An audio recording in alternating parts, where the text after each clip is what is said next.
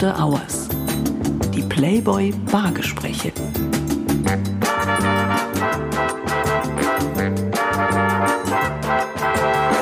Herzlich willkommen zu After Hours, dem Playboy Podcast. Mein Name ist Florian Beutin und ich bin Chefredakteur und Publisher des deutschen Playboy.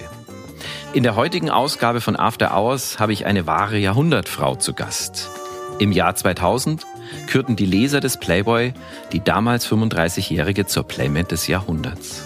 Zu dem Zeitpunkt war sie aber längst schon ein erfolgreiches Model, shootete Kampagnen für Kodak, Mustang und Gucci, wurde das Gesicht der Kosmetikmarken Clarins, Lancaster und Margaret Astor und zierte die Zeitschriften-Titelseiten von Fit for Fun, Stern und Brigitte. Die gelernte Augenoptikerin vom Bodensee war inzwischen eine feste Größe in der Modelwelt geworden. Doch erst die Wahl zur Jahrhundert-Playmate machte aus dem wunderschönen Fotomodell eine prominente Persönlichkeit. Es folgten Einladungen in die Harald Schmidt Show oder zu Beckmann, genauso wie Gastauftritte bei Unter uns oder dem Pro7-Film Mädchen Nummer 1. Und auch ein neuer Nachname musste her. Ob Ich bin ein Star holt mich hier raus, Dancing Star oder zuletzt bei Promi Big Brother, überall macht die heute 56-Jährige eine, im wahrsten Sinne des Wortes, tolle Figur. Und doch gab es in ihrem glanzvollen Leben auch einige dunkle Momente. Ein Guru brachte sie um ihre gesamten Ersparnisse. Manchmal hatte sie keinen Cent mehr in der Tasche. Vom roten Teppich auf die kalte Straße. Ich spreche heute mit einer Frau, die mit ihrer positiven Art Menschen im Handumdrehen für sich gewinnt. Über ihre schillerndsten Momente und ihre dunkelsten Augenblicke. Ich frage sie, wie der Playboy ihr Leben veränderte und warum Weltstar Prince bei ihr nicht landen konnte welche Männer sie liebte und wie ein Guru fast ihr Leben zerstörte. Kurz, ich spreche mit meiner Jahrhundertgästin über die Kurven ihres Lebens. Herzlich willkommen zu After Hours, den Playboy Bargesprächen Gitta Sachs. Vielen Dank, lieber Florian. Das hast du so schön gemacht. Ich freue mich sehr, hier zu sein. Liebe Gitta, ich freue mich wahnsinnig, dass du hier bist, ähm, dass das geklappt hat. Wir dürfen das, glaube ich, an dieser Stelle schon verraten. Ähm, wir kennen uns. Wir kennen uns schon länger. Wir können uns. Ja, wir sind per Du. Wir sind, ja, wir sind per Du, genau. genau. Äh, ja, wir kennen uns tatsächlich schon mehr als 21 Jahre. Bevor wir auch darüber sprechen wollen, wie der Playboy dein Leben verändert hat und aus der kleinen Gitter Ilona Sack eine erfolgreiche, prominente Persönlichkeit werden konnte, möchtest du was trinken? Sehr gerne. Wir sind ja? in einer Bar und auch noch in einer schönen. Wir sind in einer sehr schönen Bar. Wir sind hier in der Bar im Harthaus mhm. äh, in München. Und äh, ja, ich bin ja hauptberuflich kein Barkeeper und noch nicht mal nebenberuflich, aber da kann uns jemand helfen, nämlich ja. Maike Zimmermann ist ähm, ja die Barchefin meines Vertrauens und liebe Maike, Kannst du uns helfen? Aber unbedingt. Hallo, einen wunderschönen guten Abend erstmal von meiner Seite. Schön, dass ihr hier seid. Gitta, du siehst hervorragend aus. Oh, Großes Dank, Kompliment. Danke. Sehr gerne. Gerne das zurück. Stimmt. Wir kennen uns übrigens auch schon ein paar Jährchen, so vom von ja, dem einen oder anderen Event, Event genau. und einen oder anderen Bar. Das ist richtig. Deswegen genau. weiß ich auch, was du gerne trinkst. Gitter ist natürlich auch passend äh, zu dieser Zeit wie eine Sex and the City Lady gekleidet. Wunder, wunderschön. Und ich weiß, dass du gerne Cosmopolitan trinkst. Genau. Ich würde den aber ein bisschen abwandeln, weil ja. ich würde ihn ein bisschen bäriger gestalten, weil ich glaube, du magst auch Heidelbeeren und Himbeeren ganz gerne. Genau, ich mag es gern fruchtig tatsächlich. Und äh, ja, dachte mir auch schon immer, der Cosmopolitan, der könnte noch so ein bisschen eine, eine Note vertragen. Ui. Das machen wir heute mal ein bisschen anders. Wir sind die Expertin unter sich. Bei Florian, wie immer die gleiche Frage. Whisky oder Gin? Ach, ich würde mich heute mal für Whisky entscheiden. Sehr gerne. Du bist wieder wie immer offen für alles. Ich bin offen für alles Wunderbar. und nehme den Whisky. Dann sprecht ihr weiter. Ich gehe an die Mixstation. Super, Super. freuen wir uns. Äh, Cosmopolitan, ist das dein Lieblingsdrink? Ach, ich trinke den gern, weil ich bin an der Bar tatsächlich immer so ein bisschen fantasielos, weil ich leider halt auch vieles gar nicht so mag an Was diesen harten Getränken. Also ich mag zum Beispiel keinen Gin. Schande ja. über mich. Ich würde ihn so gern mögen. Ich habe ihn auch wirklich mehrfach. Ich weiß, ich weiß. Ich habe ihn schon so oft versucht zu probieren, weil es gibt ja so viele tolle neue Sorten und auch Kombinationen, auch Cocktails. Ja. Aber ich finde kein, da ist irgendein Geschmack dran, ja, den ich halt leider nicht mal. Ja, genau, der, dieses, der schmeckt immer so ein bisschen genau. raus. Ja. Den mag ich nicht tatsächlich. Und ja, und dann Cosmopolitan finde ich halt immer schön, auch wegen dem Glas. Mir gefällt das Glas und das so in die Hand zu nehmen. Und dann bin ich immer so ein bisschen so in Nostalgie mit Sex in the City, weil ich das halt einfach immer so aus der Zeit noch so schön finde, mit Freundinnen zu treffen, sich an der Bar. Ja. Hast du, genau. hast du eine besondere Barerfahrung oder eine Barerinnerung? irgendeinen bestimmten Abend oder verbindest du mit einem Getränk tatsächlich ein ganz, ganz besonderes, bestimmtes Erlebnis? Also ich bin ja viel gereist tatsächlich in meinem Leben zum Glück und hatte da auch immer mal Möglichkeit, dann auch mal so ein bisschen äh, ja, in eine Bar zu gehen, um auch dann so ja. ja, ich finde, in der Bar lernt man auch immer so die Menschen dann in der ja. Stadt so ein bisschen noch genauer kennen, wie jetzt nur im Kaffeehaus. Und ähm, eine Bar, die mich sehr beeindruckt hat, so ein Klassiker, eigentlich die Bar an sich, mhm. äh, war in Venedig die Harry's Bar. Mhm. Das fand ja. ich ganz toll die damals. Ganz berühmt, ja. Ja, genau. Und dann natürlich so aus der alten Münchner Zeiten des Schumanns, ne, weil ja. es noch ähm, Maximilianstraße ja. war. Das war auch immer so ein Highland, da ist man immer hin und dann waren da auch immer Promis, ja, wo ich halt selber noch keine prominente Person war, fand ich das immer toll, da einfach auch so die Atmosphäre zu genießen und äh, ja, auch Miami gibt's ganz tolle Bars, diese tollen Hotels. Äh, Im Delano da an der Bar zu sitzen, die ist ja so ewig lang. Mhm. Du bist ja gut rumgekommen, genau. Du lebst mhm. ja jetzt aktuell in Berlin. Genau. Aber du bist ja in deiner ganzen Modelkarriere, bist du ja viel, viel, viel rumgereist. Hast mhm. du eine mhm. Lieblingsstadt eigentlich? Also wo ich ähm, auch sehr verwurzelt bin oder war, war immer auch Miami. Das war mhm. so ein bisschen meine, sag ich mal, dritte Heimat, ja, mhm. weil ich halt da am Anfang sehr viel gemodelt habe und auch eine Freundin von mir ist dann dorthin gezogen, mhm. dann war das immer so alles sehr vertraut. Also immer schon, wenn ich da land, dann riecht's immer schon so nach Miami, ja. Ja. kommt immer vor. Also da ist so ein spezieller Geruch und da bin ich sehr gern, weil es dann einfach gleich in die Flipflops geht und ja. dann an Beach. Das ist einfach so ein, ein cooler Lifestyle ja. da zu leben. Das war immer so mein Wunsch. Aber ich habe mich nie entschieden, ganz dahin zu ziehen, wie die Freundin damals von mir, ja. weil mir dann doch so ein bisschen Europa fehlen würde. Also ich mag schon gern Europa. Aber ich bin auch gerne in Südafrika, da habe mhm. ich auch schon gelebt, mhm. mal ein Jahr. Und Lange in München natürlich. Ja, ja, also München genau. ist ja immer noch so meine Herzensheimat, sage ich ja. auf jeden Fall immer. Aber in Berlin, wo trifft man dich in Berlin an? Ja, in Berlin habe ich mich jetzt echt verwurzelt und da gehe ich sehr gern. Da habe ich auch schon zwei Geburtstage äh, tatsächlich gefeiert im Hotel Zoo in der mhm. Grace Bar. Mhm. Ja. Mhm. Da ist zwar jetzt immer voll, das hat sich ja. jetzt rumgesprochen, aber ja. so vor ein paar Jahren war das echt richtig cool, so eine Insiderbar. Ja. Aber da, was ich da so mag, ist, dass es so internationales Publikum mhm. äh, mhm. da ist. Okay. Auch dann, wenn Messen sind und so, gehen da ja alle hin, alle coolen. So, und da trifft man auch immer wieder ganz interessante Menschen, weil das ist ja das Schöne an der Bar, ne? die Begegnungen. Und da wird dann auch mal geflirtet, ja, was finde ich sowieso viel zu selten gemacht wird. Aber da ist dann schon immer so ein bisschen du bist ein, da schon auch ein reger Austausch. Bist du eigentlich jemand, der dann dann äh, anfängt zu flirten oder wirst du angeflirtet? Also ich bin selten die, die so das Ding in die Hand nehmen. Ich bin da so ja. oldschool. Ich finde es schon schön, wenn ein Herr dann mal herkommt und sagt, ah ja, wie geht's? Und dürfen wir euch einladen auf einen mhm. Drink, so wie man das eigentlich in Miami auch kennt, ja. in Amerika. Dieses äh, sich austauschen, mal nettes mhm. Gespräch haben, äh, ich sag mal wie auf schwäbische Schwätzchen halten. Ja. äh, das finde ich eben an der Bar einfach schön. Aber erlebst du das, dass die Männer sich tatsächlich ähm, schwerer tun und, und vorsichtiger sind, dich anzusprechen?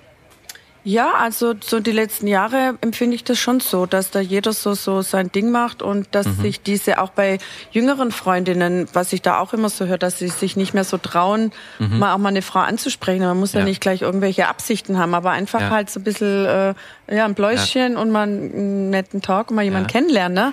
Das finde ich geht schon verloren. Ich weiß auch nicht, an was es liegt, ob es am Swipen liegt, an diesen ganzen Apps. Ja, möglicherweise. Dass sich da dass keiner mehr so traut. In der realen Welt genau jemanden anzusprechen. Ja, ja. genau. Ähm, kannst du dich erinnern irgendwie an die charmanteste, so, ich will jetzt nicht Anmache sagen, aber in der Bar? Ach, charmanteste, also wirklich lustige Begegnungen gab's wirklich immer in Miami tatsächlich mhm. an in, okay. in, diesen Hotelbars, weil da ist einfach alles mhm. locker, es liegt vielleicht auch am Wetter und so, ne? Ja. Aber da lernt man immer immer nette Menschen kennen. Du hast ja. Ähm, ja viele wirkliche Berühmtheiten auch getroffen in deinem Leben. Ähm, mhm. Mit wem würdest du mal wieder oder vielleicht zum allerersten Mal gerne ein Bier trinken wollen an der Bar? Ah, mit wem würde ich gerne mal ein Bier trinken an der Bar? Oh, da gibt's bestimmt auch viele. Ähm, Also was lustig war, mein Monaco, da mhm. stand äh, tatsächlich eine junge Frau neben mir, wo ich dachte, mhm. schau mal an, die ist noch kleiner als ich. Das war auf einem Boot und da ist man ja. immer ohne Schuhe. Also die war wirklich kleiner als ich. Ja. Und die war so nett, das war so lustig. Das war damals Kylie Minogue. Ja, mit der hast du dich unterhalten. Und mit der hatte ich dann echt ja. noch nett Kontakt auch und so da hätte ich vielleicht gerne mal noch ja. angeknüpft, weil das halt so lustig war. Ähm, über deine Jet-Set-Zeit sprechen wir auch tatsächlich. Ich habe es ja erwähnt, eingangs, wir kennen uns schon seit äh, über 20 Jahren. Playboy verbindet auch uns beide schon seit langer Zeit. Lass uns deshalb auch über die Anfänge sprechen, solange Maike hier richtig uns äh, was äh, mixt.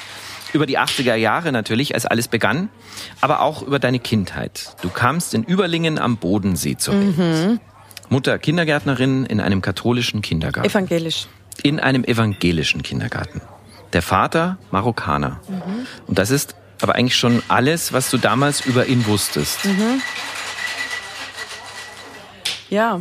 Du bist ohne Vater aufgewachsen bei Pflegeeltern. Mhm. War es dennoch eine glückliche Kindheit?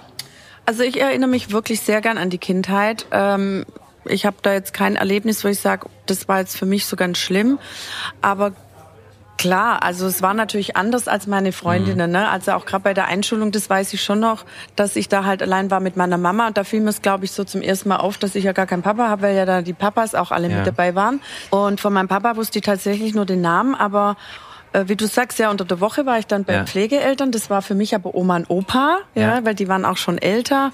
Die wollten eigentlich keine Pflegekinder mehr mhm. aufnehmen, mhm. aber dann haben sie mich gesehen, haben gesagt, mhm. ja, doch, die ist so goldig, die mhm. müssen wir jetzt schon nochmal nehmen. Und dann war ich da, also bis ich äh, mit sieben auch erst spät, weil ich war ja so ja. zierlich klein, und da bin ich erst mit sieben eingeschult worden.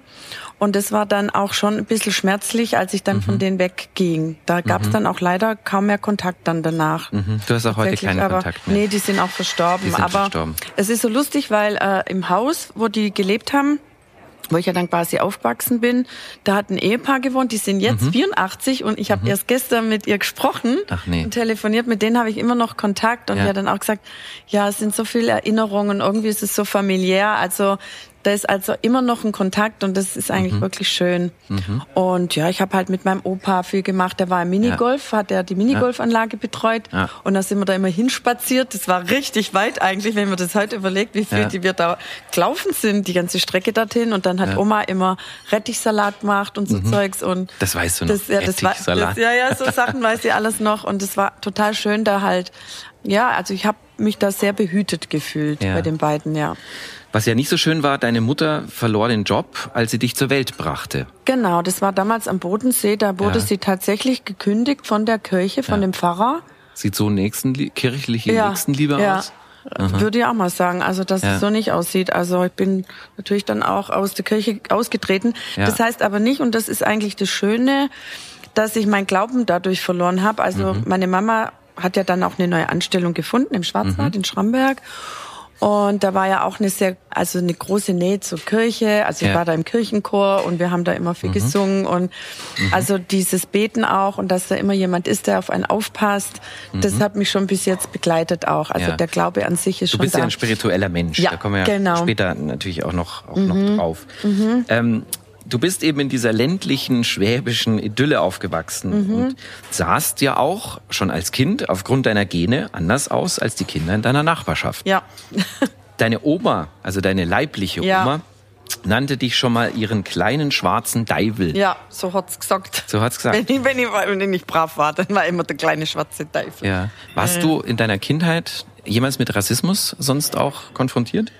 Also Nee, eigentlich nicht. Also es war vielleicht so ein bisschen versteckt eher, aber mhm. so dieses, ähm, dass man halt vielleicht irgendwie, wie du sagst, dass ich halt anders aussah. Sie war schon sehr dunkel.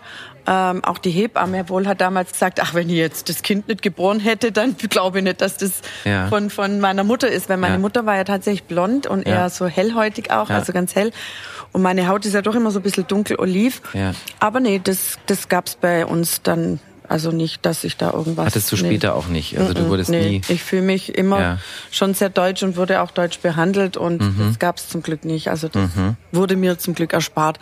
Aber dass man halt schon ein bisschen so eher ein Paradiesvogel ist. Also ja. war immer auch die. Exotisch. Die, exotisch. Ein bisschen exotisch. Genau. Ich ja. habe es aber auch natürlich selber auch vielleicht auch unterstützt, indem ja. wir auch immer so verrückt schon anzogen, also auch so ja. Schul Klassenbilder, mhm. da war ich die in der pinkfarbenen Hose, wo alle anderen ganz brav in ihren äh, Jeans waren und so. Also mhm. das lag mhm. halt mir immer schon so ein bisschen. Das später mal, das habe ich gelesen in deinem Buch Pretty Woman äh, Kleid hattest du damals mal auch an, gell? Hast du ah ja, genau, das war bei, das war sogar bei, als ich Blame des ja, Jahres ja, wurde, genau. hat mir mein damaliger Freund, weil da habe ich mich überhaupt nicht drum gekümmert. Was, ich brauche mhm. natürlich noch ein Kleid, irgendwas Schickes und dann ist der noch los hier in München, war, ja. das war ja genau hier gegenüber, ist der los und hat mir ein Kleid besorgt und das war echt so ein enger Fetzen. Das war wirklich original das Kleid, was Julia Roberts in dem Film trug, in diesem gerafften Material, wie man das damals so hatte genau. in den 80ern. Genau. oh. Über deinen Freund. Über den sprechen wir nachher noch. Ja. So, jetzt ähm, wird uns aber erstmal oh. was kredenzt äh, von der lieben Maike. Man hat schon gehört, wow. dass das harte Arbeit war. Wow, das, sieht fantastisch ähm, das aus, sieht meine Liebe. Unglaublich aus. In einem klassischen In einem Cos schönen genau Cosmopolitan Glas. Glas. Was wow. bekommst du denn da Tolles? So, das sieht auch schon wieder irre aus. Das, wow. Bei mir sieht es aus wieder ein bisschen wie Schokolade. Aber mm. Maike wird uns mal erzählen. Maike, erzähl uns genau. mal, was haben wir denn hier im Glas? Da in deinem Glas? Ich bin schön, dass dir Riedel gleich aufgefallen ist. Sehr gut. Ähm, haben wir einen klassischen Cosmopolitan noch mit frischer Himbeere, frischen Blaubeeren angemaddelt, dass nochmal schöne fruchtige Aromen dazukommen. Toll. Und äh, dann natürlich den klassischen Orangenlikör, bisschen Wodka, bisschen Limette. Und äh, ich habe mir erlaubt, das Glas noch mit Rosmarin auszureiben. Hat sie ich sich hoffe, erlaubt. es wird hier gleich äh, gut schmecken. Mhm. Und bei dir, lieber Florian, habe ich eine flüssige Milchschnitte ins Glas gezaubert, no. wie du vielleicht gleich sehen kannst, dass mhm. da noch so ein Eckchen am Glasrand ah. liegt. Unglaublich. Mit Minze, Bourbon, äh, Schokoladenlikör, ein bisschen Milch noch und das äh, Weiße der Milchschnitte befindet sich in deinem Glas. Das ist unglaublich. Wow. Auf das euch und viel ja. Spaß und weiterhin gute Dank. Gespräche. Vielen Dank, wow, super, liebe Gitter. Vielen Dank. Komm, das, ist, das sind Na Kunstwerke, dann. die man eigentlich nicht zerstören darf, aber wir machen das jetzt trotzdem. Wir können ja noch aufs neue Jahr anstoßen eigentlich. Ne? Das hat mhm. jetzt erst wir können auf, auf alle Fälle auf das neue Jahr anstoßen. Mhm. Mhm. Oh, Mensch. Mhm. Oh mein Gott, ist das lecker. Ähm, mm. Damit wir das auch unseren Hörerinnen und Hörern sagen, weil die hören uns jetzt schmatzen ja. und die hören zu und denken sie auch, na, das ist ja wirklich, das ist ja toll. Ähm, manche stehen da ja drauf. Aber wenn ihr mal wirklich auch sehen wollt, was wir hier äh, konsumieren, was wir trinken, diese unglaublichen Drink-Kreationen von Maike Zimmermann findet ihr bei Playboy und zwar www.playboy.de slash podcasts. Ja, lasst euch inspirieren und versucht es gerne nachzumixen. ist fantastisch, oder? Super. Also das mit der Milchschnitte ist wirklich auch eine ganz tolle Idee. Oh, Wahnsinn, Mensch. Muss vielleicht nachher auch mal nippen. Ja, das, ja so ist die Gitter. Ja, ja. Sehr gerne. Mm. Ähm, Lass uns über deinen Vater nochmal sprechen. Ja. Deine Mutter machte ja ein Geheimnis um deinen mhm. Vater. Sie zeigte dir mal, habe ich gelesen, ein vermeintliches Foto von ihm. Ja. Das war er aber gar nicht. Genau, wie sich es dann später rausgestellt hatte, war er das nicht. Also ich lag natürlich meiner Mama viele Jahre in den Ohren. Mama, mein Papa, wer ist es? Das möchte man ja wissen als Kind, ne? Und irgendwie hat sie da immer blockiert und dann habe ich sie wahrscheinlich so lange genervt, dass sie dann mhm. irgendwann mal so ein kleines, wie so ein Passbild rausgepackt mhm. hat, so schwarz-weiß und da war ein Mann drauf mit einer Krawatte, ganz schick, mhm. so Haare nach hinten gegelt. Mhm. Dachte ich, ah ja, der ist ja fesch und halt, ah, das ist mein Papa. Ja. Und dann, ich weiß auch nicht, wie sie dann, vielleicht hat sie dann echt, meine Mama, muss ich dazu sagen, war eine ja. ganz, ganz liebe Frau. Also der, ja. die herzensguteste Person, die man sich vorstellen kann. Kindergärtnerin, wirklich eine Seele von Mensch. Und dann hat sie, ich weiß es wirklich nicht mehr, was mhm. dann die Beweggründe waren, aber dann hat sie irgendwann halt zugegeben, dass er das mhm. wohl gar nicht ist. Und dann war mhm. ich natürlich so das sauer. Das war wirklich, sie hat es dann gut gemeint sicher, mhm. aber da war ich so sauer. Mhm. Ich glaube, das erste und einzige Mal, wo ich echt richtig sauer war. Ja. Aber jetzt natürlich hinterher reflektiert, ja. äh, kann ich es ja verstehen. Ne? Sie wollten ja. mir eigentlich einen Gefallen tun, aber das war schon echt ein Schock. Ne? Ja, weil man hat ja auch natürlich ein Bild, weil ich genau. meine, du genau. willst ja auch wissen, wa warum sehe ich denn so aus, wie ich genau, aussehe. Du genau. hast ja genau. ein Bild von deinem Vater mhm. und wenn das dann, wenn du dann plötzlich rauskriegst, ist ja. ein falsches Bild, das du die ganze Zeit von ihm hattest. Genau. Und als sie dann äh, leider verstarb, äh, 2006, habe ich mich mhm. ja dann entschieden, weil sie wollte das nie, dass ich mhm. ihn suche. Und ich hatte ja nur Namen und eine uralte Telefonnummer und wusste irgendwie, er war in Casablanca. Mhm. Ja, such mal jemand in Casablanca. Ja. Und habe ihn halt dann auch nie gefunden. Und dann, als sie verstarb, habe ich mich dann aufgemacht mhm. und habe ihn ja dann tatsächlich äh, irgendwann gefunden. gefunden. Genau. Vor mittlerweile ist er auch jetzt acht Jahre. Ja. Liegt es zurück, ja. Und jetzt habe ich eine Schwester und einen Bruder und ja, einen Neffen. Noch eine, genau, noch eine ja. Familie dazu gewonnen. Genau. Darüber sprechen wir tatsächlich noch, auch über deine neue Familie sozusagen mhm. oder deinen Vater. Mhm. Aber äh, ich will noch mal zurück zu den Anfängen. Ja. Bevor du deine Modelkarriere startetest, hast du ganz was Solides gelernt. Ich habe es oh, eingangs erwähnt, du wurdest Augenoptikerin, aber auch genau. das, wie vieles darauf in deinem Leben, war eigentlich Zufall. Ja, das war wieder auch so eine Schnapsidee. Oh mein Gott, bei mir ist echt irgendwie alles sehr lustig im Leben. also, es war so, ich wusste halt nach meiner Schule, also ich habe ja meine mittlere Reife gemacht mhm. auf der Hauswirtschaftsschule. Also mhm. ich habe dann da schon du kochen gelernt. Kochen, ja, und nähen ja, und so. Und nähen kannst du auch, gell? Wobei das nicht mehr, aber das Kochen tatsächlich äh, liegt mir ganz gut. Das hatte ich da gelernt. Hab dann meinen Abschluss gemacht und wusste halt einfach nicht, ja, was soll ich jetzt machen? Wollte ja immer schon Model werden bin dann auch mal nach München gefahren, habe mich da mal vorgestellt. Die haben mich immer heimgeschickt, haben gesagt, nee, nee, also bitte ja. geh du wieder heim aufs Land, wo du herkommst. Du bist viel zu klein. Ja, du hattest Aus jetzt dir wird die nie ein Model. Laufstegmaße. Ja, ja, ich bin ja, ja eigentlich echt äh, ja. viel zu klein.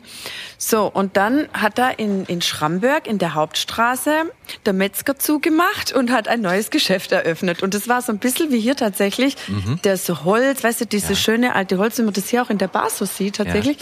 Und das ist richtig so großstadtmäßig eingerichtet ja. worden, weißt du, so schön modern. Dann dachte ich so, ich bin da immer vorbeigelaufen am mhm. Schulweg und dachte, mhm. egal was da reinkommt, da mache ich meine Lehre. Dir war so inhaltlich das völlig egal, nee, aber egal. Hauptsache ist... Das ist schön, da möchte ich hin, da, da fühle ich mich wohl so irgendwie. Mhm. Also du hättest auch Kfz-Mechanikerin Naja gut, also danach sah es jetzt nicht so. aus und okay. Metzgerei mhm. hat ja wie gesagt zugemacht, aber es hätte mhm. genauso gut tatsächlich ja Konditorei oder äh, Friseur hätte es auch werden können, aber ja. es war dann ein Optiker. Ja. Und es war ein Ehepaar und äh, die beiden waren auch irgendwie so ein bisschen international. Also die, mhm. die Frau Schöpflin, so mhm. hieß sie, die ist dann einmal mit der Augenärztin Gattin dann immer mhm. mal nach München gefahren, in die ja. große weite Welt. Mhm. So, das fand ich halt einfach toll. Und wir haben uns, es war dann ja. auch so ein bisschen Elternersatz, weil der Chef, okay. der Herr mhm. Schöpflin, war wirklich sehr streng. Ich habe das erste Mal dann auch gelernt, eine Überweisung auszufüllen. Also meine Mama hat mich da so ein bisschen blauäugig, irgendwie mhm. so ein bisschen äh, eher kreativ erzogen. Ja. Und der Herr Schöpflin hat da den Nagel drauf gemacht, ja. Mhm. Und ich weiß bis heute nicht, wie ich die Lehre bestanden habe, weil es ja auch viel technisches Zeichen, ja. Chemie und das ganze ja. Zeugs, das mir eigentlich War gar nicht liegt. So deins. Mhm. Nee, aber ich habe es wirklich geschafft, man. Ja. Also bis heute. Und ich glaube, das ist bei mir dann so ein Unterschied. Natürlich bin ich dann manchmal auch so ein bisschen kreativ und auch viele Zeit mal auch mal fahrig gewesen in meinem Leben. Aber wenn es dann drauf ankommt, mhm. dann mache ich dann ja genau konzentriert. Ja genau und habe dann auch ganz ordentlich äh, die Lehre abgeschlossen. Mhm. Und dann ging es nach Stuttgart, genau. Ja, aber eigentlich ging es immer irgendwie nach München. Also das merkt man mhm. auch in deinen Erzählungen. Also die große weite Welt fing irgendwie in München an.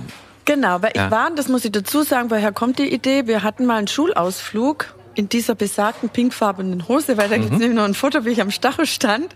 Da war ich 14 oder so. Und dann stand ich da und da hatte ich wie so eine Eingebung und habe mir zu meinen Freundinnen damals gesagt, egal was passiert in meinem Leben, ich weiß, ich werde in dieser Stadt mal leben. Mhm. Okay. Also das war wie so ein, eine ja. Voraussicht. Und ja, und dann war das immer dieser Wunsch, irgendwann ja. mal nach München zu ziehen. Genau, weil der große Wunsch war ja eben, du hast es auch gesagt, mhm. Model zu werden. Ja.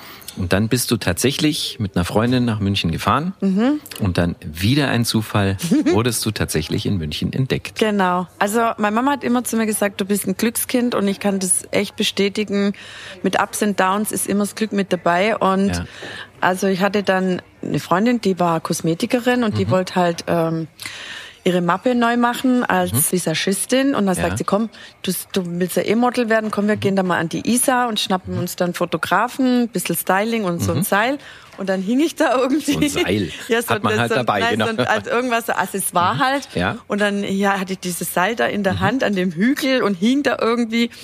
Und da lief eben ein Scout damals vorbei ja. vom Playboy. Was es damals alles gab. Ja, also genau, der hat Mädchen, der war, Mädchen der, gesucht. Im ne? Ernst, das war ja, ein ja, hauptamtlicher. Ich glaube, das genau. könnte man heute auch gar nicht machen. Du könntest ja nicht immer jemanden rumschicken und sagen, du, jetzt, ich weiß nicht, aber wir machen es jedenfalls nicht. ja auch Scouts für, für Modelagenturen, ne? Das ist ja genau. was ganz Seriöses. Also die gehen wirklich der war auch seriös. In, der war war mhm. super seriös. Wir haben immer noch heute Kontakt mal über mhm. Facebook auch, Lustig. schreiben uns immer noch nett, ja, ja.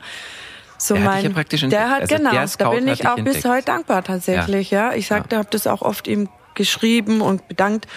Naja, und was dann, hat er damals gesagt zu dir?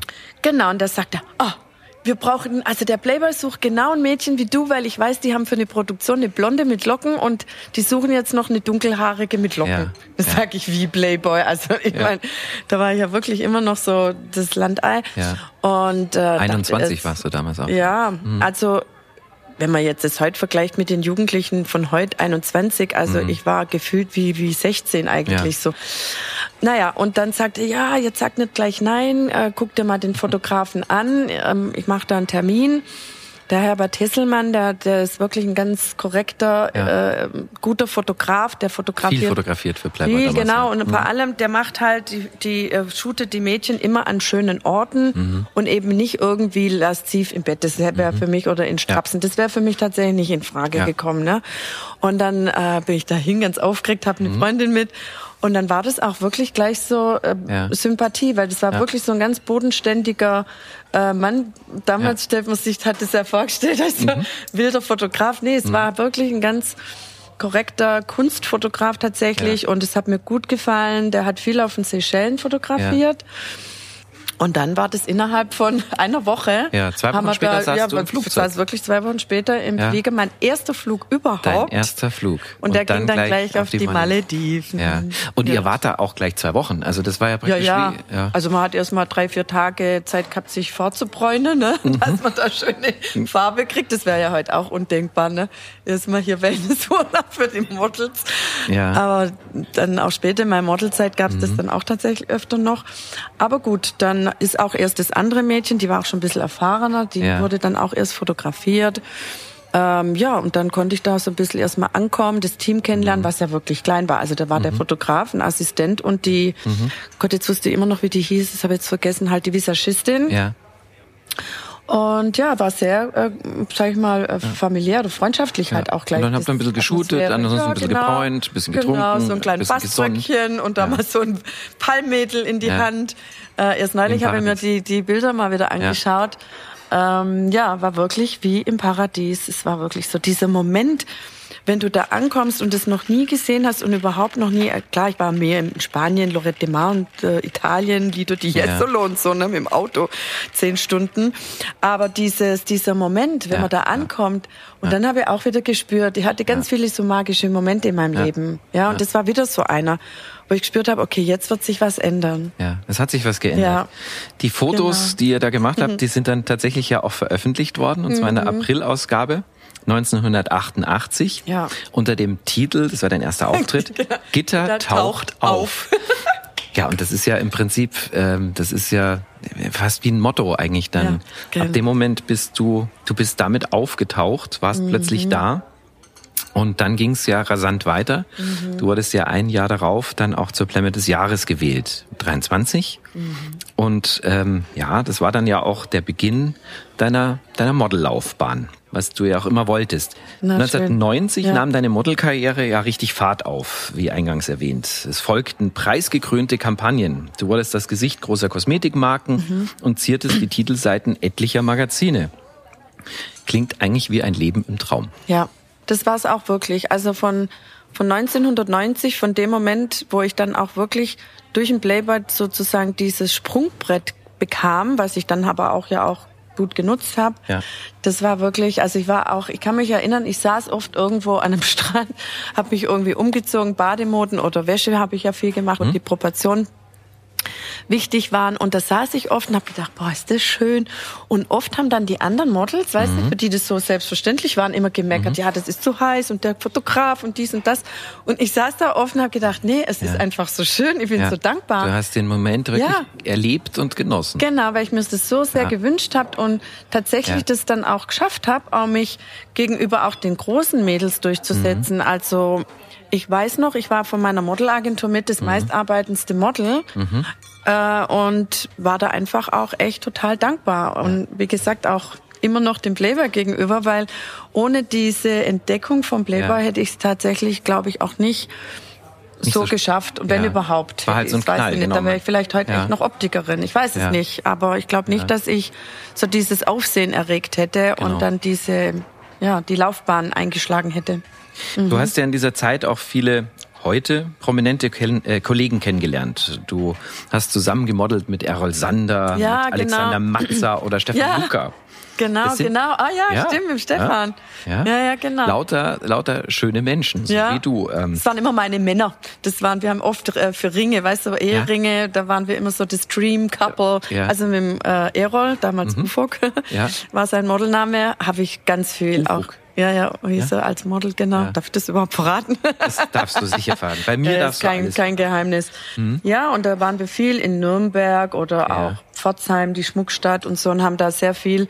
Also von Erol Sandomir gibt's ganz viele Hochzeitsbilder. Ja, ich meine, ihr seid euch da ja auch näher gekommen. Wart, mhm. seid ihr ja immer noch wunderschöne Menschen, aber in den Zwanzigern, ich meine, da muss es doch unglaublich geknistert und ähm, ja, ich weiß nicht, also ich habe wirklich ähm, mit meinen Kollegen tatsächlich, das war immer, mm, wie soll ich sagen, da war ich vielleicht schon damals immer schon so ein bisschen halt spießig korrekt irgendwie so oder halt, weißt du, da habe ich eigentlich nie was äh, angefangen. Da Wahrheit war wirklich, nein, nein, da war nein. wirklich nichts. Also ich habe mich mal äh, über eine längere Zeit hatte ich auch eine Beziehung zu einem Model, das Steven ja. Sumner, mit dem habe ich auch immer noch Kontakt. Der hatte ja auch so ein schlimmes Schicksal. Ja, ja. Soll ich das kurz erzählen? Ja. Weil das ist eigentlich schon eine berührende Geschichte, genau. Mhm. Also das war der einzige Modelfreund, den ich da auch hatte in der Zeit, weil wir dann auch oft zusammen äh, gebucht wurden. Der hat äh, kam aus Vancouver. Mhm. Da habe ich ihn auch besucht. Äh, da hatte ich auch damals überlegt, ob ich da vielleicht mhm. sogar hinziehe. Aber ja, irgendwann ist halt dann auch die Beziehung auseinandergegangen. Und der hat dann, wir wollten uns dann treffen, ein paar Jahre später. Wie gesagt, wir hatten immer noch Kontakt, so über mhm. viele Jahre. Und dann denke ich mir, warum meldet der sich nicht? Genau, ich war auch in Italien. Und dann rief irgendwann ein Freund von ihm an und er sagte, äh, du, der Steve hat den Unfall, der hat mhm. sein Bein verloren. Mhm. Und das war wirklich natürlich tragisch. Ne? Mhm. Äh, und dann ist aber auch die Geschichte von ihm verfilmt worden. Mhm. Phantomschmerz hieß der Film ja. und der wurde äh, gespielt von Till Schweiger. Ja.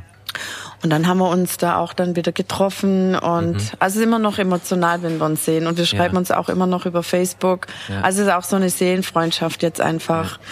In deiner Autobiografie, ja. die ja 2014 erschienen ist, Die Kurven meines Lebens, großartiger Titel, mhm. erzählst du von den Männern in deinem Leben.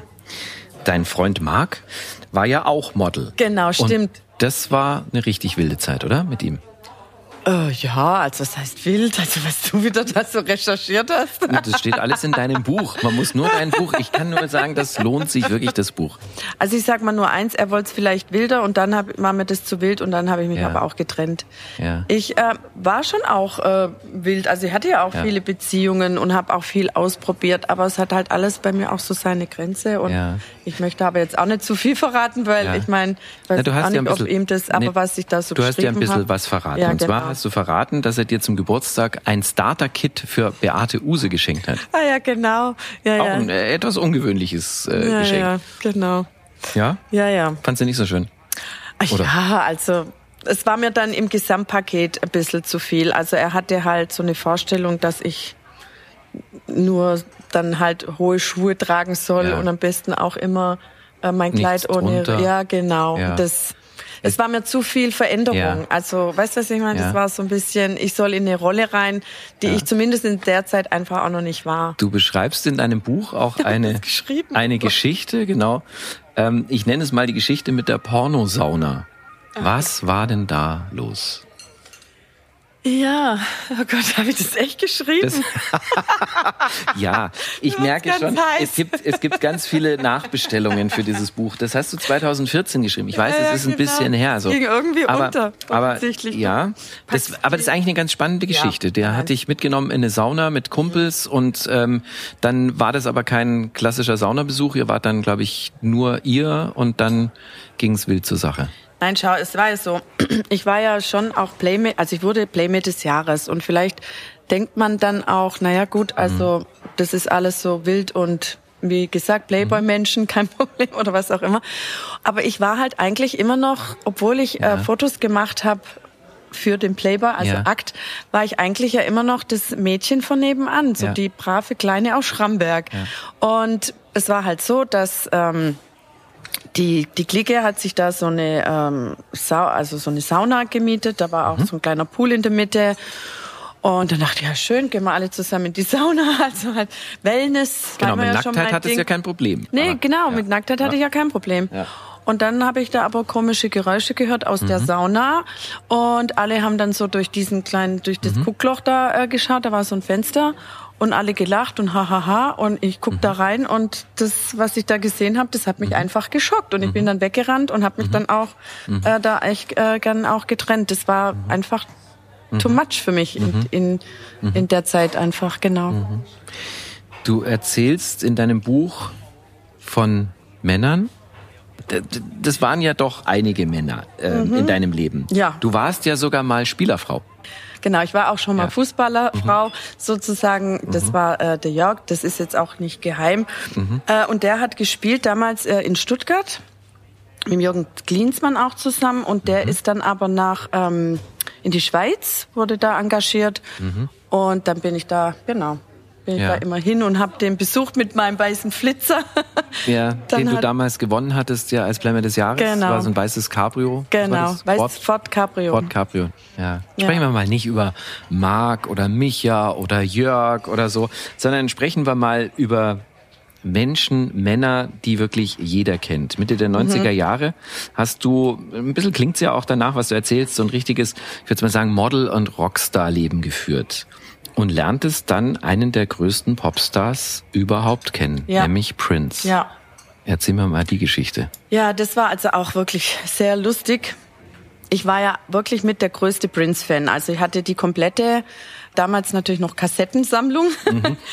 und ähm, ja, also jedes Lied äh, fand ich toll und bin dann auch auf Konzerte von ihm. Mhm. Und dann äh, hat der Freund von meiner Freundin damals gesagt, Mensch, du, der Prince ist ja hier, ähm, aber wir hatten keine Tickets fürs Konzert.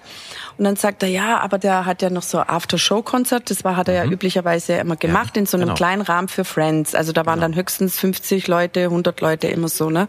Und das war damals äh, in Riem, in den Riem-Arkaden da.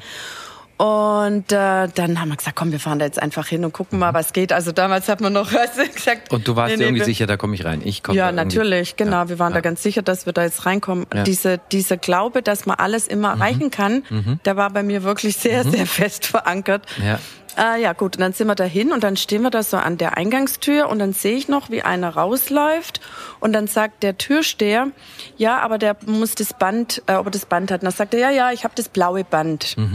Mhm. Na gut, dann haben wir das gehört und dann sind wir dahin und der Michael war groß, mhm. dunkelhäutig, so ein ja. cooler Typ, der sah also ja. auch aus, wie wenn er da vielleicht vom Team war oder ja, so, jetzt international. Ja. Genau.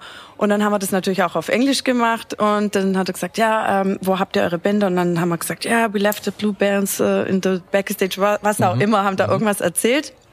Und dann hat er gemeint, ja, okay, guys, let, let mhm. it go in. Mhm. Und dann waren wir da gestanden und plötzlich kommt, ja. der, kommt der Prince da raus und ja. ich stehe da erste Reihe mit irgendwie 50 Leuten mhm. und der hat da so toll abgeliefert. Es war einfach ein richtig tolles Konzert.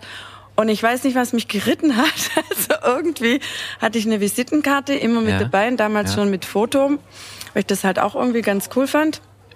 Und mhm. dann läuft es so durch. Sinn, ja. ja. genau, mhm. macht als Model ja auch mhm. Sinn. Und dann läuft es so durch und, und nimmt jeden so an der mhm. Hand und klatscht mhm. so ab und ich zück meine Visitenkarte wie ja. im Ding und drück sie, sie in, in die Hand. Aha. Und dann sagt der Michael, also Aha. Gitter, du bist ja witzig. Dann sag ich, ja, ich würde ihn so gern kennenlernen. Aber ja. auch da wieder echt ja. nicht mit irgendeiner Absicht, dass ja. ich jetzt hier Groupie bin oder da irgendwie. Ich wollte ihn einfach Wolltest kennenlernen. einfach mal Prince kennenlernen. Ja. Mhm. Und du hast ihn dann kennengelernt. So, und dann gehe ich, sind wir heimgefahren. Es war dann auch schon irgendwie, keine Ahnung wie spät und hatte eigentlich schon mein, mein Schlafzeugs an, mich mhm. abgeschminkt und plötzlich Die klingelt mein Telefon. Ja, genau so ungefähr. Mhm. Plötzlich klingelt mein Handy noch. Ja. Und dann nehme ich ab und dann war da irgendein Manager Englisch, mhm. er, der wollte dann wissen, ob ich von der Presse bin und ich so, mhm. no, no, I'm not the press. Mhm. Ja gut, also ähm, Prince wäre jetzt mhm. noch da und er würde mich gern kennenlernen. Mhm. Ich also rein ins Taxi dahin gedüst. Ins Hotel. Dann bist du und ins bin Hotel dann gefahren. in das Hotel gefahren. Wo er logierte. Genau, Prince. wo er logierte. Und dann saß ich da auf so einem riesen äh, also Sessel, so ja. voll eingesunken und dann plötzlich steht er da im Türrahmen ja. in seinem Morgenmantel, also fully dressed mit so hohen Schuhen. Und dann habe ich den einfach nur angestarrt. Ich glaube, ich War der dann kein... allein? Ja, ja, wir waren dann allein. Er war allein. Ja, genau. Und dann ja. hat er sich so, kam er dann zu mir her und hat dann halt mir ein paar Fragen gestellt. Ich kann ja. mich überhaupt an nichts erinnern. Dann hat ja. er sich da so hingesetzt. Ich habe irgendwas gefaselt von Model und mhm. ich weiß es nicht mehr, Flan. Es war, ich war so aufgeregt, dass wenn ich es jetzt erzähle, ich werde werd wirklich nervös. Das war so eine Begegnung. Ich glaube, ich habe auch nur seine Hände angestarrt, weil der hatte so schöne Hände und so Ringe dann da noch so an und dann guckt er mich an und stellt mir Fragen. Und ich glaube, dem war das dann so langweilig. Und dann äh, hat er gemeint dann irgendwann, ja, er müsste jetzt noch nach äh, Stuttgart, er hätte ja. dann morgen ein Konzert. Äh, oder nach Zürich war, äh, Zürich mhm. war das. Mhm. Und ähm, ja, und auf jeden Fall ähm, ja, ist er dann gegangen. Ich so, ja. bye bye. Aber ja, und dann bin ich auch nach Haus. Dann bist du wieder nach Hause. Ja, ähm, das war alles. Aber es war trotzdem... Welche Erwartungshaltung hatte er denn? Ja, das weiß ich nicht. Er war schon, also er war, glaube ich, neugierig, weil ja. ich glaube, er wollte einfach wissen, wer ist das so. Äh ja. Also er war trotzdem zurückhaltend höflich oder hat ja, genau. er, war er enttäuscht, dass du dich nicht gleich nackig gemacht hast? Als du nee, den Eindruck hatte hast? ich nee, nee, überhaupt nicht. Ich glaube, wenn, wenn er jetzt da Absichten gehabt hätte, dass er sagt, oh ja, jetzt muss ja. ich hier mal die ich meine, ich sah ja gut mhm. aus auch, ne? Mit drei, wie alt war ich ja, da? Du, äh, du siehst immer noch also, gut wo aus, du dann denkst, naja, so eine, ja. also nachts um halb zwei oder was Du hast ja auch eigentlich sein Beuteschema. Also wenn man sich das Ja, anguckt, genau, aber also, ich war ja. einfach da echt zu aufgeregt oder so. Ja. So dieses, hatte dann wahrscheinlich wirklich dieses ja. Groupie. Aber du hättest eine Nacht mit Prince verbringen können. Aber ich weiß, ich hätte es, es war wirklich, man mag es mir echt nicht glauben, aber ich mhm. hatte da keine Ambitionen, äh, mhm. da irgendwie jetzt mit dem eine wilde Nacht zu haben. Ich wollte ihn wirklich, kennt, kennt ihr das nicht, dass man einfach jemand so krass bewundert, dass man einfach in dem seiner Aura sein möchte? Ja, das ist so war das. bei mir, aber ich hatte, ja. wollte auch noch nie Sex haben mit Paul Ja, siehst du, dann ging es mir mhm. auch so. Ich, an an mhm. Sex habe ich in dem Moment wirklich nicht gedacht, ich mhm. schwöre.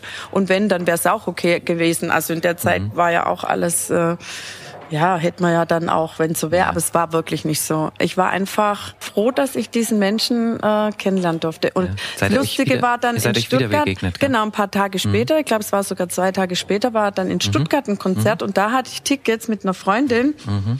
Und dann bin ich davor gerast, wieder natürlich, und habe da mitgesungen mhm. und Hände hoch. Und dann kam äh, so einer vom Team zu mir her und hat mich so rausgepickt, weil zum mhm. Schluss bei den Hauptkonzerten hat er ja mhm. immer Publikum mit hoch und die ja. durften da mit ihm tanzen. Ja. Und dann bin ich wieder da oben gelandet und dann hat er mich gesehen. Mhm. In dem Moment, das war er ja schon auch wieder am Gehen. Ja. Und dann sieht er mich und macht nur so, oh oh, und pointet so zu mir und ja. waved nochmal so und dann ja. war er auch schon wieder entschwommen. Ja. ja, aber ja, es war eine schöne Begegnung.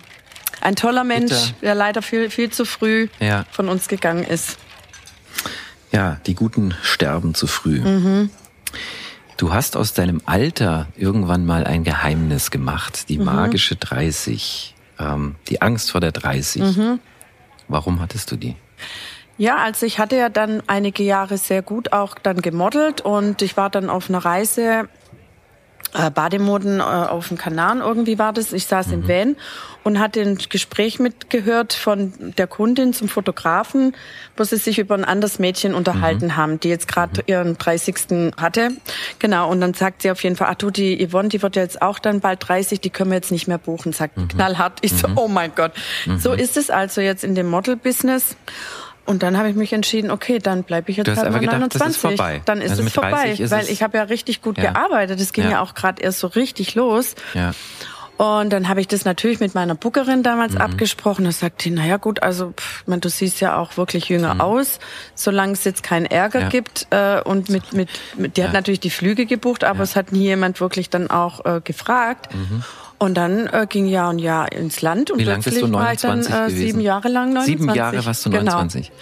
Und dann genau. und dann wurdest du von der Boulevardzeitung geoutet. Genau, weil die Boulevardpresse, die haben natürlich mhm. da mal genauer. Die wollen ja, ja. dann alles rausfinden. Ja, so sind wir? Journalisten. Ja, ja, wir, wir, gucken uns das da mal genauer. Ja, ja, der war von der Bild. Der wollte es dann natürlich. Aha, warum ist die jetzt immer noch 29? Der hat es halt irgendwie mitgekriegt. Ich weiß auch nicht wie. Auf jeden Fall habe ich mir dann gedacht, nee, nee, also bevor das jetzt dann irgendwie blöd in der mhm. Bildzeitung steht, dann muss, dann gebe ich es halt jetzt zu. Es war jetzt sowieso das, die Zeit, auch dann zu meinem Alter zu stehen. Ich war dann ja auch Playmate des Jahrhunderts und das war dann auch der Moment, wo ich dann auch zu meinem Alter stand. Also ja. wo ich dann gesagt habe, nee, jetzt brauche ich es ja auch beruflich nicht. Jetzt kann ich ja sagen, haha, guckt an, ich bin ja schon genau. 36 und Genau, mit 35 wurdest du von den Lesern zur Playmate des Jahrhunderts gewählt. Mhm. Und ähm, du hattest dir ja als Model schon einen Namen gemacht, sofern man sich als Model damals in der Zeit einen Namen machen konnte. Ähm, du warst Gitter Ilona Sack. Mhm. Dann wurdest du Playmate des Jahrhunderts. Und ähm, da hat sich viel in deinem Leben geändert, auch dein Name. Wie ist es denn dazu gekommen? Genau, also ich hatte damals auch ein Management, ich weiß noch in Köln und dann haben wir irgendwie gesagt, ja, wenn wir jetzt so ein bisschen mehr im Fernsehen machen und Harald Schmidt hat ja damals mich noch begrüßt mit Gitarre Sack und dann haben wir irgendwie gesagt, also ich, der Name ist halt jetzt so ein bisschen vielleicht nicht so international oder Gitter Sack. Gitter Sack. You know. ja, Gitter mhm. Sack. Naja, gut, also auf jeden Fall haben wir dann entschieden, den Namen einfach vielleicht so ein bisschen zu ändern, aber ich habe dann gesagt, ja, ich möchte jetzt nicht irgendwie ganz anders heißen. Ja. Vor allem ähm, es gibt ja schon auch Veröffentlichungen mit meinem ja. richtigen Namen, ja, ja, wo der ja auch draufsteht. Ne? Also und dann haben wir in Ibiza, weiß ich noch, in einer weinseligen Abend haben wir uns dann entschieden, haben gesagt, ja, also Sachs, also wie Gunter Sachs, das ja. möchte ich nicht, weil dann denkt ja, ja jeder, ich wäre adoptiert, genau. Äh, genau. Ich möchte ja da nicht mit einem mhm. fremden Namen irgendwelche Lorbeeren oder so, ne, mich schmücken. Aber das mit den beiden X, das fand ich irgendwie sexy, mhm. das finde ich irgendwie lustig halt auch und ja, dann wurde von aus Gitar Sack wurde Gitar Sachs. Ja, das ist jetzt deine Identität. Ja, das ist jetzt meine ja. Marke. Steht es im, im, im Personalausweis? Steht aber nicht, ja, oder? doch, doch, natürlich. Ja? Jetzt schon ja. viele Jahre, auch ja. alle, also mein, meine ganzen Karten, das Fliegen und so mache ich alles, äh, alles mit unter dem Namen Sachs, genau. Du schreibst in deinem Buch auch, Playboy öffnete dir zweimal die Türen. Beim ersten Mal zum Model-Business 2000, dann mit der Wahl zur Playmate des Jahrhunderts zum Jet-Set. Einladungen nach Monaco folgten, Partys mit Kylie Minogue, du hast es vorhin schon erwähnt, mhm. Prinz Albert und Boris Becker. Hammer, oder? Ja, das kam ja dann so nach und nach, ne? Also ja. ich werde auch nie vergessen, so die ersten Begegnungen mit, mit Stars aus meiner Kindheit, wo meine Mama ja auch noch Fan war, wo man dann in die Hitparade, ja.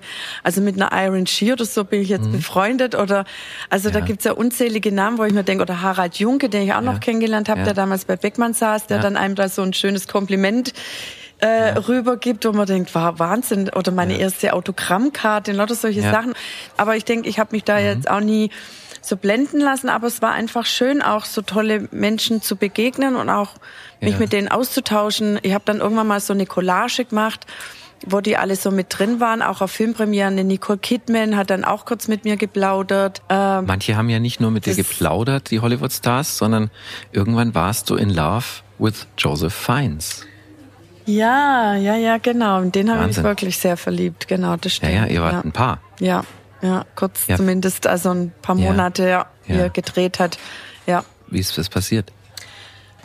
Äh, den Joseph Fiennes. Ah ja, genau, die Begegnung war sehr mhm. lustig. Oh mein Gott. Also das ist aber auch wieder so eine Geschichte, wo ich mir manchmal denke, diese Bestellung beim Universum funktionieren bei mir echt unglaublich. Mhm. Also ach, du gibst da so immer eine Bestellung auf und sagst, ach, jetzt wäre ein Hollywood-Star Joseph Fiennes, den fand ich immer schon gut. So, jetzt. Jetzt hört sich schon langsam an Groupie-mäßig, gell? Erst Prince, dann mhm. Joseph Fiennes. So, und der Joseph Fiennes, den fand ich immer schon toll auch, so als mhm. Schauspieler. Naja. Und dachte immer, Ach, den mhm. würde ich halt auch mal gern kennenlernen. Mhm. Naja, und auf jeden Fall hatte ich dann einen Modeljob in bei Bamberg irgendwo mhm. am Land. In einer kleinen Pension habe ich da übernachtet, bin da total spät angereist und ähm, da war niemand an der Rezeption. Dann habe ich das auf die Klingelkarte. so, oh Gott, ich bin mhm. viel zu spät. Warum mhm. ist da jetzt niemand zum Einchecken? Und dann plötzlich kommen da so drei Mönche rein in dieser Mini äh, Rezeption. Dann gucke ich da so um mich rum und denke mir, hä, Mönche? Und schaue aber einen so in die Augen, dann denke mhm. ich mir, boah, das ist ja unglaublich, der, der hat die Augen vom Joseph Fiennes, das ist ja mhm. unglaublich. Dann gehe ich mein Zimmer und denke mir, also das kann ja nicht sein, dass das mhm. der war. Was macht er hier am Land bei, bei Bamberg, Bamberg irgendwo? So, und am nächsten Morgen mache ich meine Tür so zu im Hotel und schaue noch zufällig auf den Boden und da liegt da ein Zettel. Mhm. Und dann steht da drauf, Do you want to go for dinner with me, Joe? Mhm. Da denke ich mir, mhm. ich werde verrückt. Das ist ja, ja echt versteckte der Kamera. Das ja. ist ja entweder versteckte Kamera oder was ja. ist jetzt da los? Unglaublich. So, und dann habe ich den natürlich angerufen, dann hat, also mhm. wo ich halt, ja, äh, ja, logisch. Wenn dann die Nummer schon draufsteht. Ja, genau. Mhm. Und ähm, ja, dann war das wirklich. Und dann ja. bin ich dann am, nach meinem Modeljob bin ich dann mit dem Essen gegangen. Da weiß ich aber noch, da war ich total strenge Veganerin in der ja. Zeit. Und da ist der ein Steak. Oh Gott. Und dann habe ich gedacht, da war schon also ganz nah am Kippen. Ja. Nein, aber der war so charmant. Kann ein Hollywood-Star sein, aber der ist, das hat das Falsche gegessen. Sorry, ja, ja. ist leider raus. Nee, nee, aber das weiß ich noch. Naja, aber es hat dann trotzdem seinen Charme. Mhm. Ja, also einfach diese, diese Spiele mit den Wörtern, das, oh mein Gott, das war halt einfach ja. ein Verführer. Ja, und dann habe ich mich ja recht schnell verliebt und dann ja. waren wir hier, mhm. war ähm, als Mönch verkleidet, weil er da eben Luther gespielt hat. Genau. Und ja, und das Lustige war, dass von mir meine beste Freundin, der Ex-Mann, mhm. äh, kam dann zusammen mit der Schwester von ihm. Oh Gott. Und die ja. haben jetzt ein Kind zusammen. Ach, das nee. ist so lustig, weil ja. es war dann einfach vielleicht auch Schicksal, dass wir uns ja. da begegnet sind. Aber die Geschichte mhm. führte dann nicht zum Happy End. Irgendwann wir, hat er sich dann getrennt und genau. ist dann nach Prag verschwunden. Und hat sich nicht mehr gemeldet. Und hat sich dann von dannen gemacht, ja. Traurig ist auch ähm, die schwierigste Phase, glaube ich, in deinem Leben, kann man schon sagen, als du Goran kennenlerntest. Du bezeichnest ihn in deinem Buch als Guru. Acht Jahre dauerte die Beziehung. Es war wohl eine platonische Beziehung, ja, wie du da beschreibst, also keine Liebesbeziehung. Ja. Aber am Ende warst du finanziell ruiniert. Wie konnte das passieren? Also ich habe mir wirklich vorgenommen, jetzt auch ähm, nach dem Promi Big Brother, da habe ich ja auch noch mal kurz drüber gesprochen, sei mal nicht böse, dass ich da einfach nicht mehr mhm. viel drüber sprechen möchte, weil mhm. ich möchte dem Ganzen keine Kraft mehr geben. Also mhm. ich habe das alles negative Kraft geben sozusagen. Einfach Aufmerksamkeit. Also ja. ich habe es wirklich verarbeitet. Das ist äh, Vergangenheit. Natürlich ist es ein mhm. Teil in meiner Biografie. Ich habe mich ja auch ganz bewusst mhm. entschieden, darüber zu schreiben, auch um das Ganze aufzulösen für mich.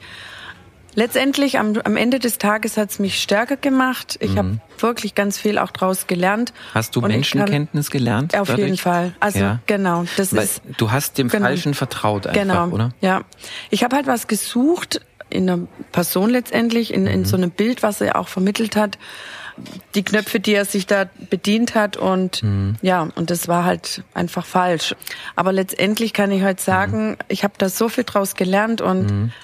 ich glaube, dass es im Leben immer so ist. Es gibt viele Menschen, die lernen auch aus positiven mhm. Ereignissen. Ich sage nicht immer, man muss immer nur aus dem Negativen kann ja. man was Großes lernen, ja. ja?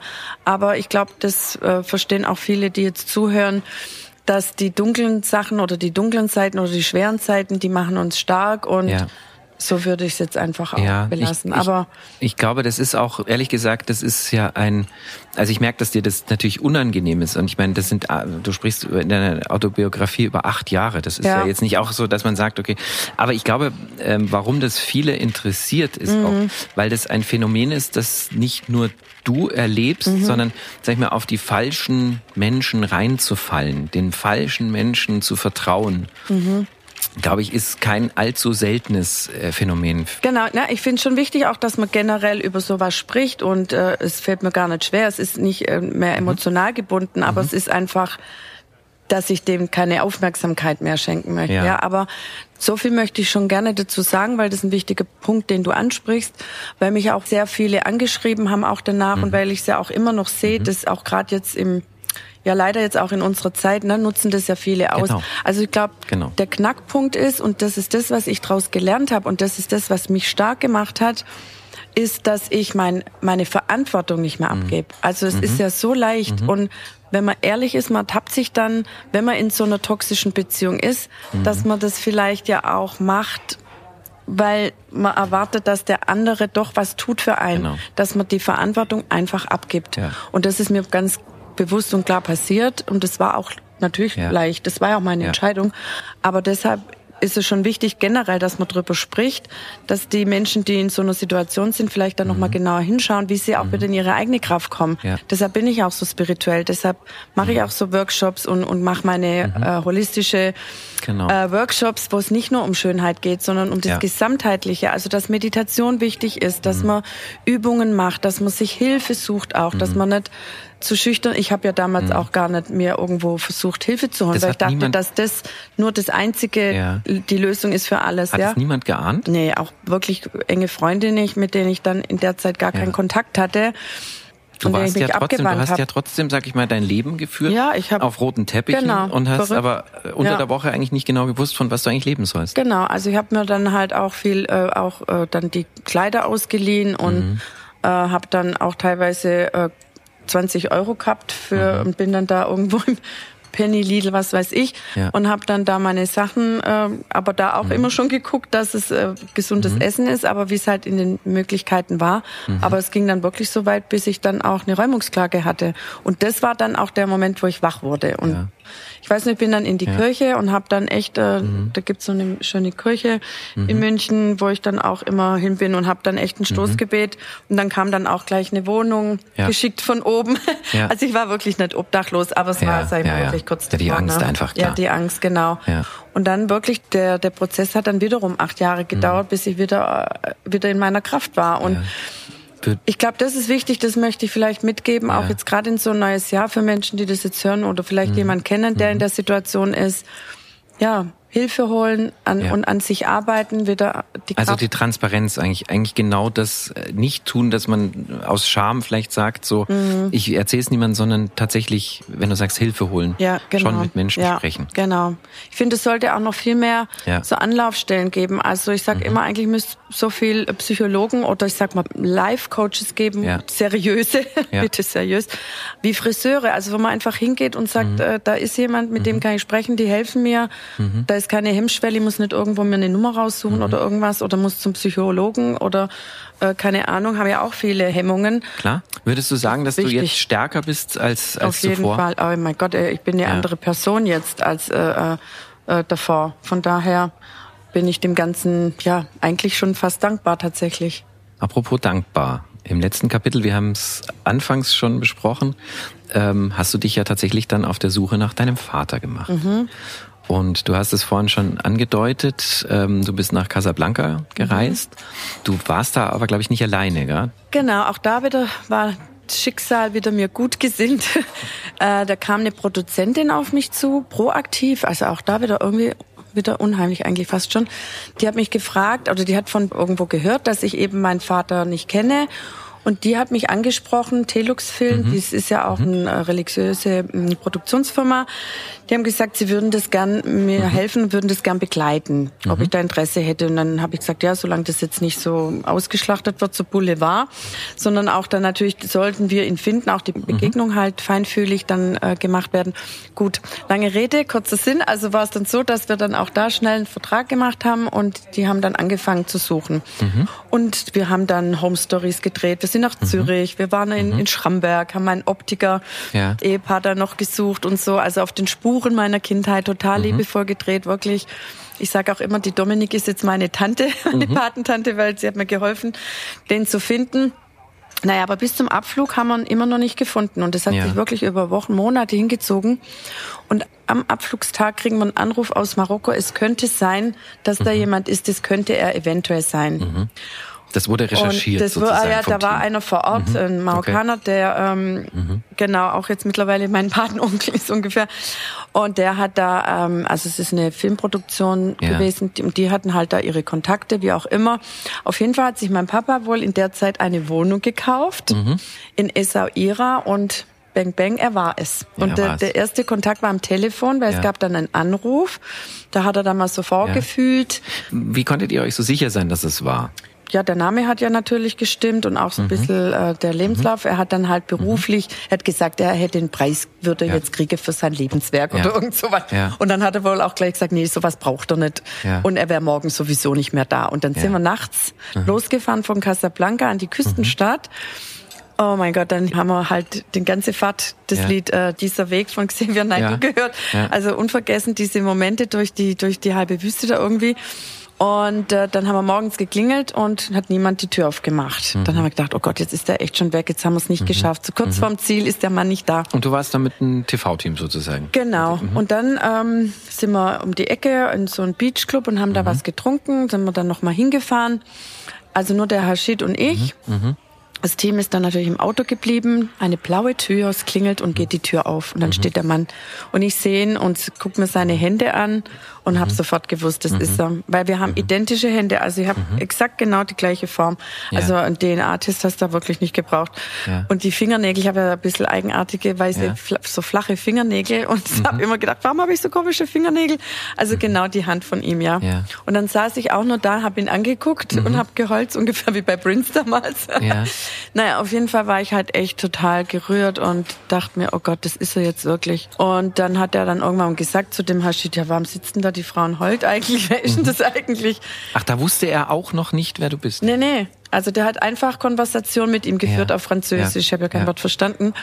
Und er hat dann auch Deutsch gesprochen und dann haben wir halt auf Deutsch, okay, also ich bin. Ja, und war das Tochter. für ihn, war das für einen Schock? Ich sag mal so. Also meine Mutter hat ja auch mir damals gesagt, dass es eine Begegnung gab. Mhm. Er wusste schon, dass es mich gibt. Er mhm. wiederum das hat wusste es gesagt. er schon, dass er eine Tochter hat. Genau, er hat aber mhm. gemeint, er hätte es nicht gewusst. Mhm. Ja gut, ich habe jetzt mit ihm da nicht äh, diskutiert nee, oder ihm da irgendeinen Vorwurf. Genau. Ja, also ja. so viele Jahre, mein Gott. Also mhm. ich war einfach dankbar und froh, dass ich ihn getroffen habe und es war dann auch wirklich schön. Wir haben ja dann noch drei Tage da verbracht zusammen. Mhm. Er hat uns dann zum Essen eingeladen. Er kam damit zu uns mhm. in das Riad und war da mit ihm noch zusammen mhm. und spazieren und Magst eiern. du ihn? Ja, ja, doch, er war ja. wirklich, also es war echt eine schöne Wärme und. Ja. Aber äh, väterliche Gefühle hast du nicht für ihn entwickelt, oder?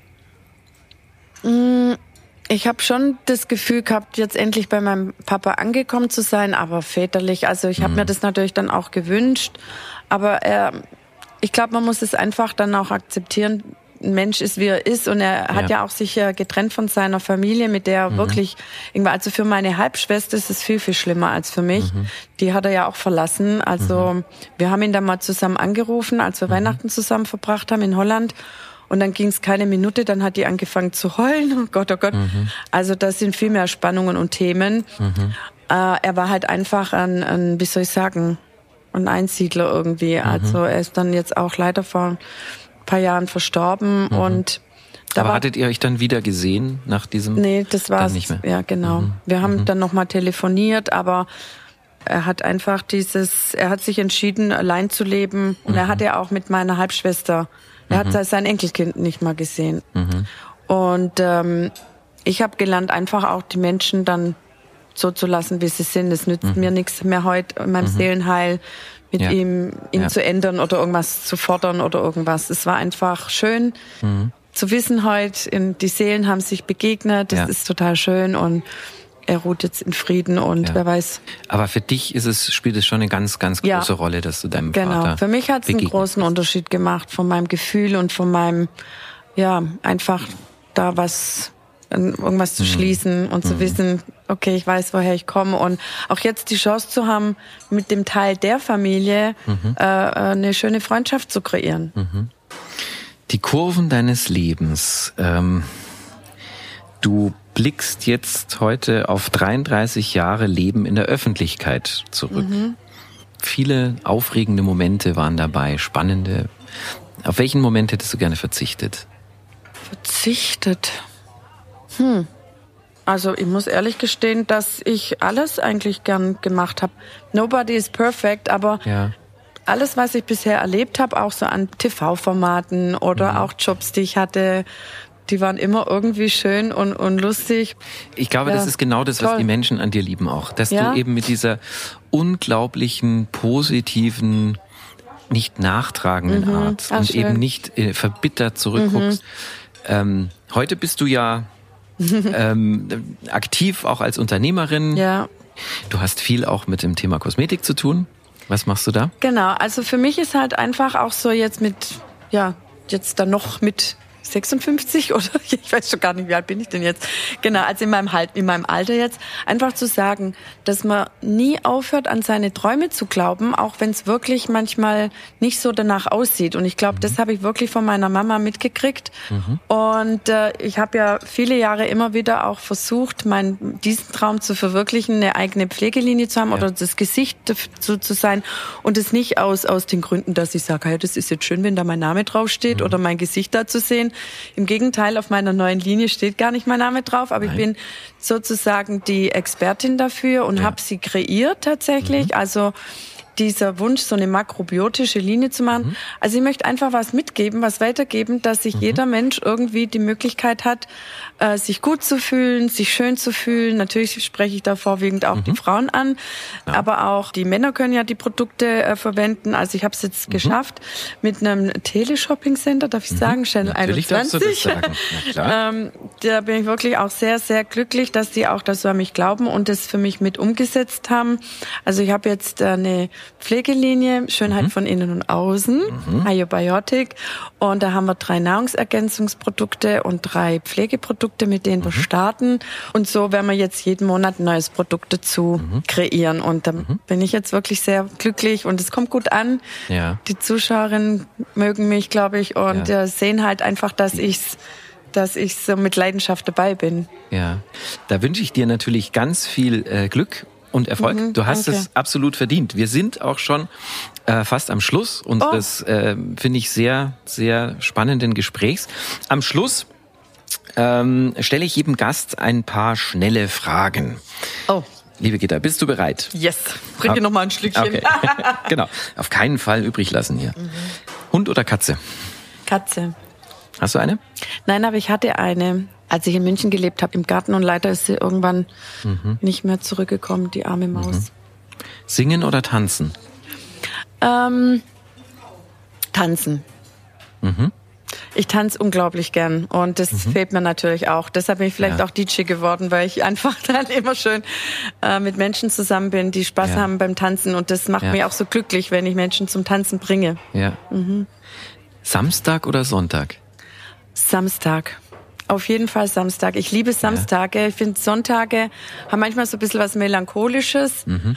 Sind auch schön, aber Samstag ist noch so aktiv. Mhm. Und äh, da kann man so schön die Wohnung sauber machen, das Auto waschen. Da bin ich total spießig. Das Auto waschen. Herrlich. Ich dachte jetzt bei Samstag, wenn du so sagst, so, so Samstag weggehen, Auto waschen. Okay. Ja, und mhm. dann im besten Fall weggehen, aber das mhm. kann man ja im Moment ja leider auch kann nicht. Kann man ja nicht. Geld oder Ruhm? Geld. Mhm. Weil Geld ähm, natürlich für eine Sicherheit sorgt, auch ähm, ja, auf jeden Fall. Mhm. Vom Ruhm kannst du nichts kaufen. Mhm. Hätte ich vielleicht vor ein paar Jahren tatsächlich anders beantwortet oder als mhm. junger Mensch. Aber ja, ich mhm. liebe jetzt mittlerweile auch dazu zu stehen, dass mhm. Geld eine ganz positive Energie hat. Roter Teppich oder blau machen? Ähm, ja, blau gemacht haben wir jetzt genug, ne? Roter Teppich wäre jetzt auch mal wieder schön. Früher Vogel oder Nachteule? Oh, auf jeden Fall Nachteule. Oh mein Gott, ich werde ja erst ab 17 Uhr überhaupt wach. Also das ist mir das leider schon Karl Lagerfeld in die Wege, Wege gelegt. Also das ändert sich auch, glaube ich, im Leben nicht. Das ist einfach so. Ich war nie ein mhm. früher Vogel-Fan. Single Malt oder Single Dasein? Single was? Dasein. Das erste? Single Malt. Was ist das? Ein Whisky. Ach so. Ach so. Siehst du, dann hat sich die Frage schon erledigt. ja, ich liebe eigentlich mein Single-Leben. Ja, bist du gerne Single? Und mag kein Whisky, ja. Unten oder oben? Oben. Oben ist immer gut. Also ich habe auch mittlerweile keine Höhenangst mehr. Das habe ich mhm. im Promi Big Brother gelernt, auf 17 Meter Höhe äh, mit meinem Actionspiel damals. Und ich liebe es zu fliegen, hoch hinaus, Berge von oben mhm. über den Wolken sein, auf jeden Fall. Ohne Playboy wäre ich heute. Ja, wahrscheinlich äh, Optikerin und ähm, sicherlich nicht so, so glücklich, wie ich es jetzt bin tatsächlich. Ich liebe, bin so happy, euch zu haben. Liebe Gitta, das ist ein wunderbares Schlusswort. Ja. Ich danke dir wirklich vielmals für dieses ganz tolle Gespräch und äh, lass uns das Glas erheben, auch auf das Jahr 2022, dass alles noch richtig, schöner wird. Richtig gut wird. Alles gut ja? ist, ja. Euch auch. Vielen Dank für das tolle Gespräch, Florian, und danke auf die dir. tolle Freundschaft. Auf die tolle Freundschaft. Cheers. Cheers. Mm. Es ist einfach, es ist einfach köstlich. Ja. Man muss es so sein. After Hours, die Playboy-Bargespräche, ist ein Podcast von Playboy, produziert von Alex Wunschel. Moderation Florian Beutin. Mehr Infos zu den Interviewgästen und die Rezepte für die Drinks von Maike findet ihr auf playboy.de slash podcast. Feedback und Vorschläge für den Podcast bitte an podcast at playboy.de.